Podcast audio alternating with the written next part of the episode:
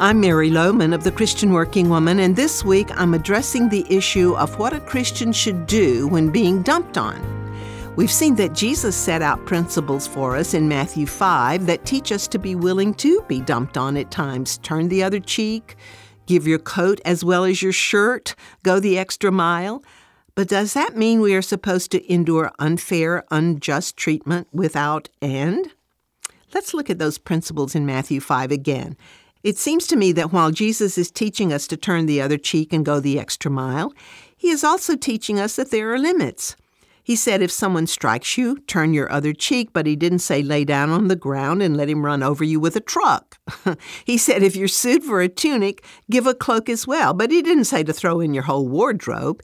He said if you're asked to go one mile, go two, but he didn't say go 15 extra miles. But how do we know the difference? Well, one way is through prayer. Begin by asking God for clear guidance and pray for the people involved, pray for patience and endurance, and just ask God to be glorified through the situation. That will change your perspective and that'll keep you from running ahead of God's plan. Remember, He's working in the background, doing things you'd never dream of, but you can trust Him explicitly.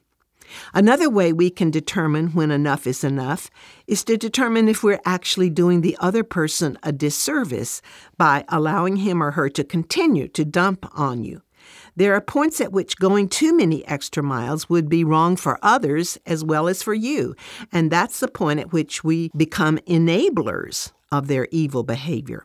So if you're being dumped on right now, ask yourself Am I allowing this person to get by with behavior that's detrimental not only to me, but to others as well?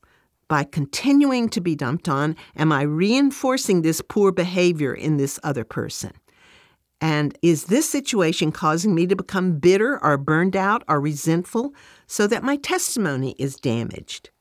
Maybe you're in a situation where it's now time to take some action. Certainly, we see examples in Scripture when godly people took strong stands against unfair and unjust treatment. I find this to be a clear example in the Bible that when we take assertive stands simply for our own advantage, we're acting selfishly but when we take assertive action to right a wrong for the sake of righteousness more than to vent our frustration, then we're acting in accordance with biblical principles. Now, tomorrow, I'm going to talk about how we stand up against being dumped on. Copies of these devotionals are available at ChristianWorkingWoman.org.